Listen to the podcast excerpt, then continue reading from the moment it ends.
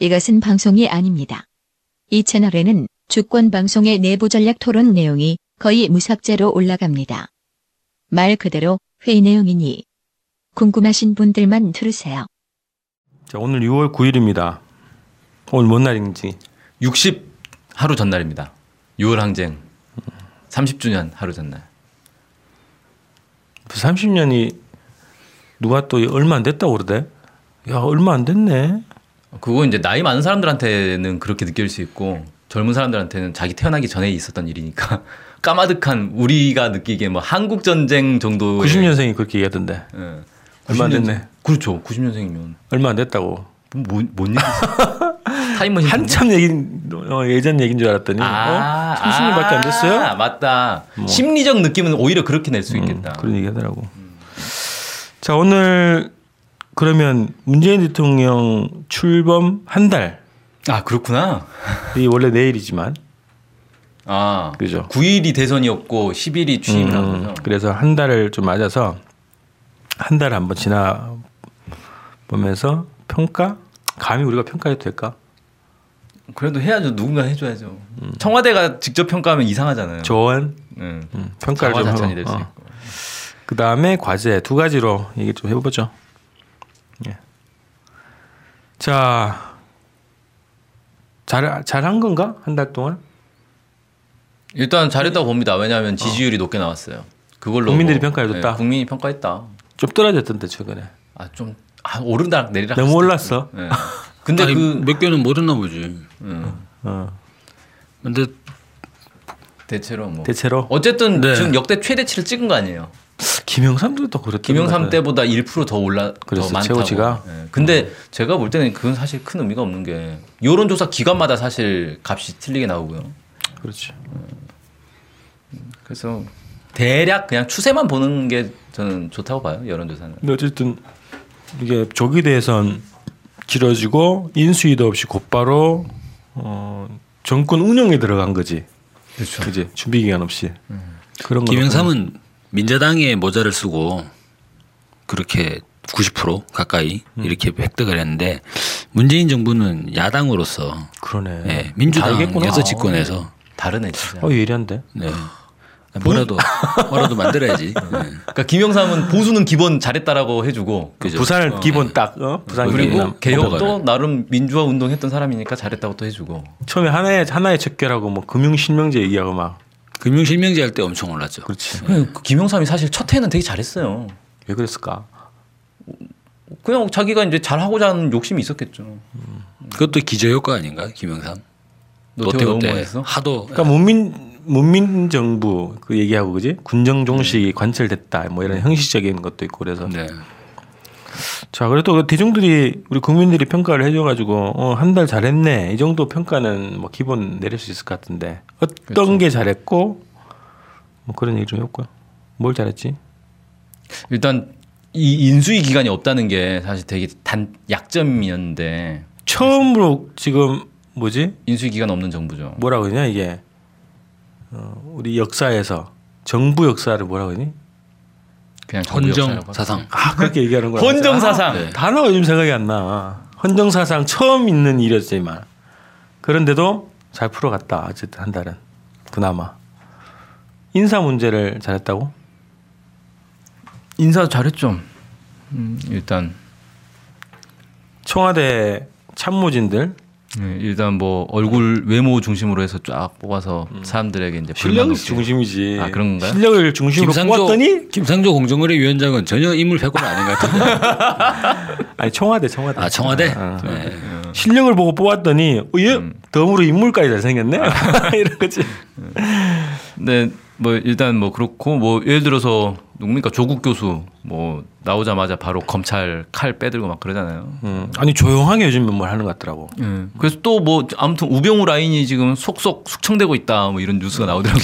이번에 저기 검찰 쪽에 전부 다 줄줄이 사퇴했잖아요. 네, 음. 사표냈잖아요. 그래서 그 김수남 그래서 이- 한때 그 박근혜 국정농단 사태가 터져 나올 때 우병우와 절친으로 어떻게 이거를 검찰이 어떻게 이거를 막아낼 거냐 할 때 이제 거론되던 인물 거론되던 자들이 하나 차례차례 지금 윤갑근.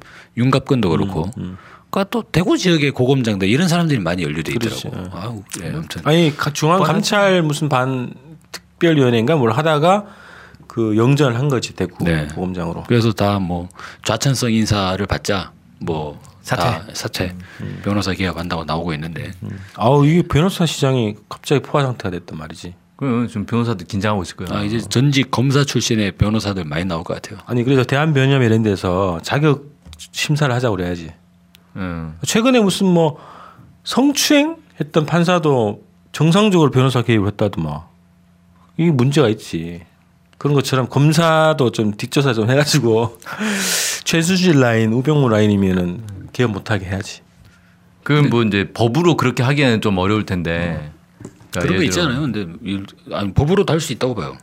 의사들 보면 의료 사고 내면은 의사 면허 박탈 당하잖아요. 그렇죠, 그렇죠. 그렇지. 아유 검사도 재판 때 사고 치면 어, 무거운 사람 잡아넣어가지고 감옥 집어넣고 이런 거 이런 짓거리 하면 그 뭐냐 야 이것도 그럼 대중전으로 해야 되겠다. 자격을 어. 박탈시켜버려야지. 제보 바랍니다. 이렇게 해가지고 그지? 아니 지금도 네. 그런 제도가 있긴 있어요. 그러니까 점수 벌 이 점수가 있어가지고 네. 점수가 낮으면 진급을 못하게 하는 그런 식으로는 하고 있죠. 지금 근데 이건 변호사 개입 문제니까. 이거를 완전히 개업을 못하게 만들어야 돼. 네, 퇴출시켜야 돼. 음. 사법 그렇죠. 그 고시 패스 자체를 무효화하는. 그렇죠. 음. 아 그건 자기가 공부한 건데 나쁜 짓 하기 전에. 아 그건 이제는 뭐 남겨두고. 사법고시도 없어졌으니까. 아, 이 법조계에서 발을 못 붙이게 해야지. 자 음. 그다음에 그걸 뭐 구- 잘하고 있더라. 음, 어. 그리고 국무위원들. 지금 이제 국무총리는 일단 뭐 통과가 됐고요. 뭐 무난한 인사 이렇게 좀 평가되는 것 같고 나머지 지금 장관들 중에 쟁점이 되는 게 지금 외교부 장관이 가장 쟁점이 되고 있고 나머지는 쭉 아무튼 야당의 반대가 있긴 있지만 그래도 이제 뭐 인선은 되고 있는데 대체로 보면 청문회 과정에서 그 언론에서 이제 막 의혹을 막 제기하면 청문회 과정에서 그게 역으로 이렇게 딱 해소가 되는 그런 모습들이 나타나서 사람들에게 또 감동을 주는 희한한 현상. 아 저런 사- 예. 감동적인 사연이 있었구나 네. 이렇게. 강경화 후보 그렇대. 어. 막어막 엄청 비리 저지르고 막 나쁜 짓 한 것 같았는데 알고 보니 다 가- 가슴 아픈 사연이 있어. 아니 전영욱 전 의원이 또 페이스북에 올렸더라고. 강경화를 옆에서 한 3년 동안 같이 봤대. 어. 어, 그래가지고 정말 그렇게 어, 수수하게 다닌다는 거야. 청바지에 뭐 티셔츠 해가지고 음. 아 그래서 부모님을 모시는 그런 사연이 있다는 거를 자기가 음, 알고 진짜 강경화가 잘 됐으면 좋겠다 이런 얘기를 음. 했더라고. 아, 전여우 의원 난 정체 정체를 모르겠어. 아, 시대의 변화를 감지한 거지. 예. 약간 박쥐 같기도 하고. 아 근데 최근에 이게 가장 문제가 지금 외교부 장관 이게 딱 한번 붙었지 공정위원장으로 붙였, 붙었지 음. 국방부 장관 통일부 장관 진짜 문제는 아직 나오지도 않았죠. 그렇지 이 핵심일 거라고 네. 음. 피튀길 거야 그렇죠. 진짜 잘해주기를 바라고 음. 인사는 그나마 잘했다 무난하다 지금까지는 뭐 물론 이제 부족한 부분도 있어요 그 사람들 중에서도 뭐 진보 개혁적인 사람들 중에서도 저건 아니다 뭐 이런 주장하시는 분들 누가 있지? 그런데 음. 완전히 잘못된 인사 그런 얘기한 사람도 있어요 아니, 잘못된 인사가 어떤 케이스지 지금 인사 한 중에 아니 저기 뭐 있잖아 누구, 누가 대- 있지? 대전 유성에 네. 그 유성기업 유성기업의 그 사측 아 청와대 그거 뭐 변호사 어 음. 사측 변호를 맡았던 변호사가 검찰 출신인데 국정원 댓글 사건 때 좌천됐던 사람이고 이 사람을 청와대 감찰반인가 음, 거기로 인선했다 그래서 그거에 대해서 반노동 뭐 아, 이렇게 인사인데 그 일이 있었구나. 그런 게 있었지 네. 그런 것들도 있죠 자 그다음에 따로 다른 뭐 조치를 막 감동적으로 팍팍 했잖아 그지 대통령이 할 수 있는 권한으로 초반에 많이 해가지고 사실 사람들한테 많이 감동을 줬죠 왜냐하면 이게 비정상을 정상화하는 과정인 거잖아요 그치 대통령 때문에 대통령 하나 때문에 네. 그지 그래서 많은 사람들이 와 이거 대통령 말 한마디로 이렇게 될 거를 그동안 몇 년을 싸워가지고 이걸 못했냐 진짜 수년 너무 동안. 음, 어이가 없다 뭐 이런 얘기만 했었죠. 예를 들어 뭐 국정교과서 문제라든지 폐기를 딱 지시하면 되는 거였어 음. 응. 어, 국정교과서 폐기 하니까 그냥 끝나버렸잖아요 모든 문제가 그럼 교육부에서 뭘 절차도 필요 없고 그냥 지시를 따라야 되는 상황이더만 응. 교육부 장관이 그리고 뭐 세월호 그 교사 순직 인정 안 돼가지고 비정규직이라고 음. 순직 인정 안 되는 거 그것도 인정 짱 7월 달에 이제 완료된다 그러대 순직 음, 절차가 네. 그리고 뭐 5.18 때 뭐 맨날 논란이었던 임을 위한 행진곡도 최창해 합창이냐 재창이냐 막 응? 음, 재창해버리고 박승춘 본처장 날라가고 그래서 와 이게 진짜 이렇게 간단한 문제였구나. 대통령이 음. 정상적인 대통령이 나오면 정상적인 조치를 할 수 있는 그런 문제였구나. 난 그것도 좋던데 국민인수위원회 해가지고 광화문 1번가 운영하잖아. 네. 우리 기자가 찍어 왔는데 음, 촛불이 그런 식으로 이어지고 있다. 자유 발언 때도 있고 네. 뭐 이래서 야 촛불을 정부가 촛불을 개선하고 있구나 이런 생각도 들고 한층 더 가까워지는 거 있잖아. 음. 그런 거. 그 대통령이 직접 그 정책 요, 그 요청한 거에 대해서 직접 답변을 해준다는 거야.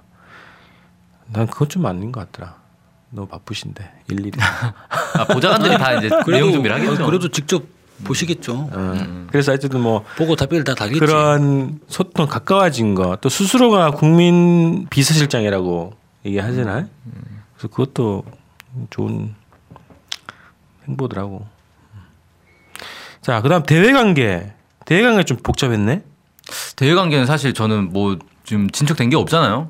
음, 그래서 아직까지 뭐 평가할 게 별로 없다. 왜냐하면 이제 이제 당선 직후에 특사 한번 쭉 보내가지고 인사하고 그러고 나서는 실제로 진척된 건 없단 말이에요. 뭐가 실제 이행된 게 그래서 대외 관계는 좀 더 지켜봐야겠다. 일단 뭐 외무부 장관부터 외교부 장관부터 세워놓고 뭘 해야 되는데 근데 일본한테는 일단은 약간 사이다성 발언을 했긴 했지.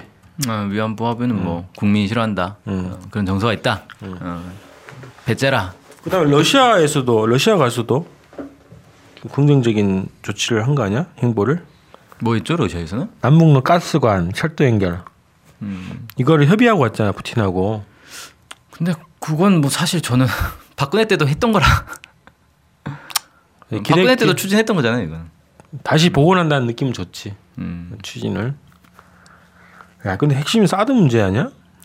그 사드 문제는 지금 약간 애매하게 이런, 이런 걸 뭐라고 하죠 어, 모호성? 어, 정책적 모호성을 모호성? 야, 그냥 임기 내내 모호성으로 가는 분위기예요 이게 사드는 두 기만 배치하고 네 기를 배치 안 함으로써 이게 음. 아니 실제로 뭐 전략적 모호성이라는 얘기가 뭐 대선 때도 정부에서 나오기도 나왔지. 음. 했고. 네. 배치를 한 것도 아니고 안 한 것도 아닌 이 애매한 상황을 그게 작동되고 있다더만 그러니까 작동은 되는데 이게 원래는 여섯 기가 한 세트인데 어. 한 세트가 완성이 안 된 거잖아요. 조립을 다 못했어 예, 조립을 다 못하고 지금 어, 반만 조립한 꼴이 대부분인 거죠. 이게. 그 사드 관련해서도 조속히 입장을 내야 되는 게 요 NCND 하는 요거 음. 요 상태가 박근혜 정부가 그러니까 작년 7월 이전에 입장이 그랬던 거거든요. 어. 세 가지 반대를 했지 않습니까? 세 가지 부인. 사드 대해서 모르고 미국한테 들은 것도 없고 생각해 본 적도 없다. 이걸로 이제 박근혜가 계속적으로 무여- 유야무야 해왔던 거죠. 근데 지금 딱 문재인 정부의 행태가 이게 지속이 되면 오히려 박근혜 정부처럼 간다는 비판을 받을 수 있는 거고 그래서 조속한 시일 내에 사드 배치 관련 입장을 밝혀야 된다. 반대. 확실하게 반대? 네, 확실하게 아니 환경평가 걸었잖아 환경 영향 평가 빨리 해야죠. 아니, 그러니까 그걸로 시간을 때우고 아, 그러니까 네. 내가 볼 때는 이게 작전이 뭐냐면은 환경 영향 평가로 시간을 끌면서 상황이 바뀌길 바라고 있는 거예요 지금. 대외관계가 예. 안 그러면 지금 당장은 동력이 없단 말이에요. 사드 우리 배치 못하겠다라고 했을 때 뭐, 미국에서 그거 가만히 놔두겠어요. 아니 그래서 환경평가를 이건 하는 거잖아 근데 하면, 하면 되지 예. 그러니까 이가 미국 애들이 막 짜증을 내네. 딕 더비가 저번에 왔던 국 뭐냐 하원 상원 원내 총무. 사원 성원이야 네. 국방 예산 담당이라며 네. 예. 미국 가가지고 또 짜증냈더만 음. 뭐라 그랬어? 뭐 이해하지 못하겠다. 내가 보기에 사드는 명백히 한국 국민과 그곳에 있는 우리 군을 보호하기 위한 것인데 그 왜 이런 문제가 한국에서 다시 정치적 논쟁이 된다는 사실이 당황스럽다. 그들의 논리를 이해하지 못하겠다. 네, 바보 인증이죠. 이해를 못하면 지가 바보라는 소리 아니에요. 어아 이제 영어로 있잖아. 예. I don't understand야. I'm not understand야. I'm not understand는 그런 그런 문법에 맞지 않는 영어는 존재하지가 않습니다. I'm not 그거 아니야? 나는 이해할 수 있는 사람이 아니다. 왜 그러에요라는 것 같아요. 아니 저 이거 이게 노골적인 압박 아니야? 그지? 그렇죠. 예, 지금 그 계속 오잖아요. 이 딕더비 말고도 또 한 명 와가지고 그 뭐야 미사일 방어국장, 실링. 음. 예, 시링, 예, 실링인지 시링인지 아무튼 그 사람도 와가지고 지금 미국 입장에서는 그러겠죠. 문재인 제가 사드 배치에 대해서 부정적인 발언들을 계속 음. 해왔단 말이에요. 대선 기간에. 제, 제, 제 가만히 놔두면 안 되겠다. 어, 손 좀 봐야겠다. 총 출동! 더비 출동! 시링 출동! 음. 안팎으로 총 출동했죠. 유승민도 출동. 그렇지. 아하, 음. 사드 국내에 관련해서 어. 네, 가만두지 않겠다. 그래서 이게 더 심해질 거라는 거지. 네. 어, 더 근데 이- 노골적으로. 그러니까 이제 문재인 정부 입장에서는 사실 여기서 대놓고 나 사드 안 해! 라고 할 동력이 안 되는 거야, 아직은. 그러니까 그렇지. 대놓고 그걸 어, 못하고 맞아. 음. 시간 끌기로 이제 환경평가라는 걸로 이제 꼼수를 일단 쓴 건데 음. 사실 환경평가가 사드 배치의 결정적 요인은 아닌 거잖아요. 그렇지. 그러니까 환경에 문제가 없다라고 판명되면 그럼 사드 배치해도 되는 거냐? 그건 아니잖아요. 음.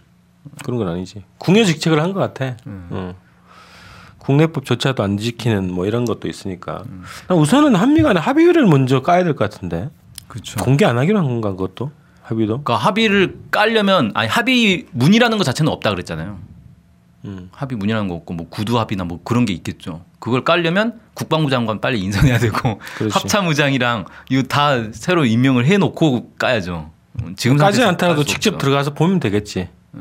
아니 내가 지금 정보 공개 청구를 했었거든 그걸로 한미 간의 협상 테이블 있었잖아. 예. 거기에 대해 그 회의록 달라고 음, 결과는 어떻게 나왔습니까? 비밀이라고 하지.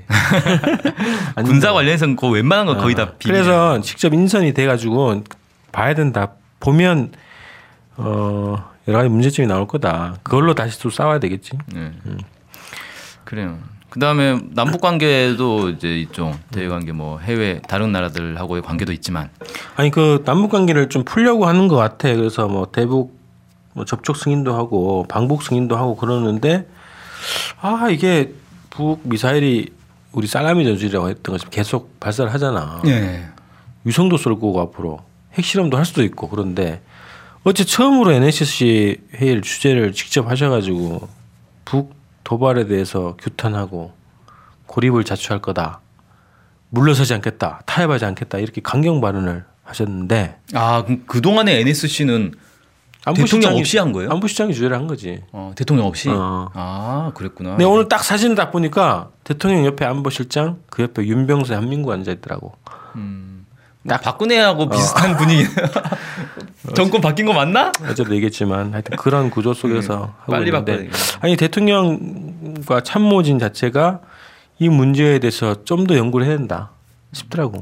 아 근데 이건 약간 패착이다. 왜 그러냐면 NSC를 처음으로 대통령이 직접 어, 참석한 건데 주제를 한 거지. 예, 처음 주제를 한 건데 그게 하필이면 순항 미사일 발사할 때 이걸 주제를 해놔. 탄도 미사일 발사할 때 주제를 했어야지. 순항 미사일은 그 안보리 위반도 아닌데. 예, 안보리 관련도 아닌 그 거고. 보, 보도에도 다 나오더라고. 예. 근데 이거를 이게 오히려 더 큰 것처럼 이렇게 행보를 하면 안 되지. 이건 타이밍을 잘못 잡았어. 예, 이거는 뭐 보좌관들이 뭐 잘 알지도 못하고 미사일 쐈다 그러니까 일단 NSC를 해서 안보에 강하다는 걸 보여줍시다. 이런 거 같은데. 음. 정책 실장이 그걸 해야 되나? 장하성 시- 실장? 그 사람 뭐 장하성 실장은 군, 군에는 문외한일 거 아니에요. 남북 관계 잘 모를 텐데. 음. 경제 중심이지. 이거 안보 저기 정의용 이 사람이 어. 판단을 했어야 되는 문제일 것 같아요. 그렇죠. 아니 그래서 이게 가장 좀 취약한 분야 지금 남북 관계 관련해서 남북 관계 또 한미 관계 관련해서 여기에서 그 뭐냐 개혁의 성패가 결정적인 성패가 여기서 판가름 난다는 거죠. 음. 그렇죠. 이, 이게 사실 문재인 대통령의 약점이기도 하잖아요. 음. 왜 그러냐면 보수 세력들이 공격할 때 제일 만만한 게 안보 이슈, 음. 그렇지. 뭐 종북 논란 이런 걸로 공격하기가 제일 만만한데. 애국- 애국자 코스프레 가장 중요한 소재지 이게. 음. 아니 북의 도발에 맞서 싸워야지 애국자 코스프레 뭐 이런 거. 그래서 여기서는 이게 불안 요인이다. 예, 불안 요인이죠. 예, 입장을 정확하게 하는 게 좋은데. 자, 그래서 어쨌든 뭐 아직은 큰 저런 건 없었는데 전반적인 한 달 전반적인 평가를 한 마디씩 하고 다음은 넘어갈까? 꽉 이거는 한 달 만에 문재인 정부가 정말 대단한 일을 했다라고 판단이 드는 게 음. 일단 이제 그 적폐 세력들이나 이 보수 세력들이 차기 정부에서 기득권을 장악하기 위해 국정 주도권을 장악하기 위한 고리로 개헌 카드를 계속적으로 이제 쥐고 있었잖아요. 음. 개헌 연대. 그래서 자유한국당이나 국민의당 그리고 뭐 정의당까지도 개헌을 같이 동참하자라는 식으로 민주당을 왕따시키는 그래서 이제 차후에 전국 주도권을 놓치지 않겠다라고 했었는데 개헌이라는 말을 꺼내는 것도 떠나가지고 개헌을 생각하는 것조차도 애매하게 만들어 버린 개헌 얘기 없네 진짜. 개헌이 모든 사람들의 머릿속에서 아예 지워져 버렸어요. 개헌을 지운 분. 이게 어. 개헌은 뭐 필요하지 않습니다라는 식으로 개헌은 안 됩니다라는 말을 한 게 아니에요. 음.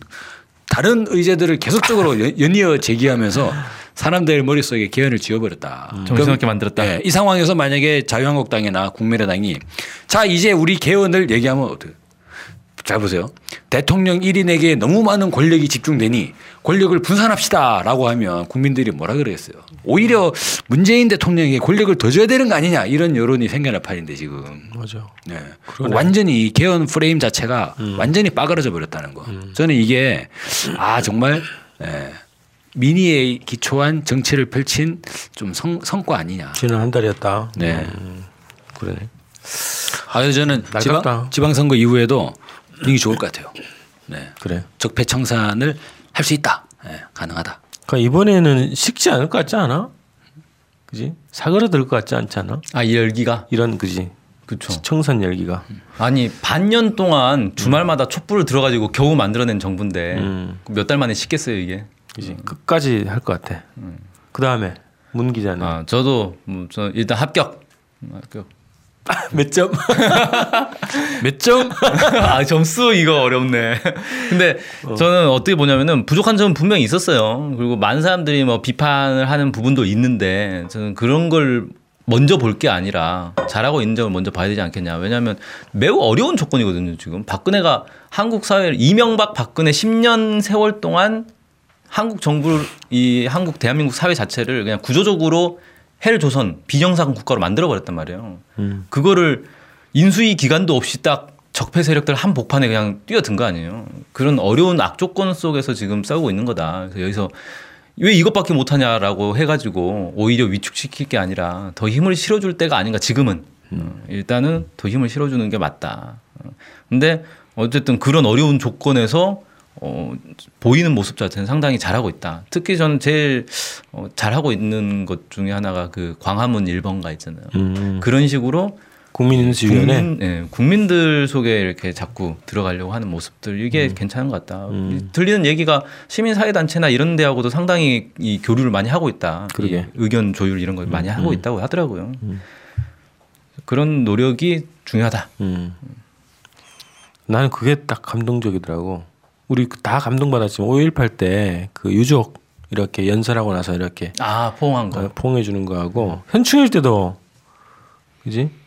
현충일 때도 어떤 노인분 참배한 노인분 이렇게 안내해 가지고 음, 이름 모르겠다만 난 그 자세가 좋더라고. 예, 사람을 존중하고 어, 국민을 음. 섬기는 들어가고 인사 잘하고 예의 바르게 하고 존중하는 그런 자세가 첫 출발점이다 음, 이런 거고 그러면 다른 문제도 잘 풀어나갈 수 있는 어, 국민적 지지 속에서 풀어나갈 수 있는 힘이 될 수 있겠다 보- 보이더라고 난 그만 난 그거면 뭐 되지 뭐 네, 국민을 존중하고 그렇게 위하는 마음 자세가 있으면 이제 남북 관계도 자연히 풀리죠. 그렇지. 이를테면은 그러니까 대한민국 국민이라서 존중하고 북한 주민은 존중하지 않는 건 아니잖아요. 북한 주민이야 뭐 우리가 뭐 지원해 준다면 언제든지 버선발로 달려 나오겠지라는 게 아니라 음. 존중하는 마음으로 그런 면에서 보면 이제 북한에서 이번에 그 얘기했지 않습니까? 인도적 협력의 전제 조건으로 김연희 네, 그 평양 시민 그리고 그 열두 명의 여- 여종업원들. 예, 북한 여종업원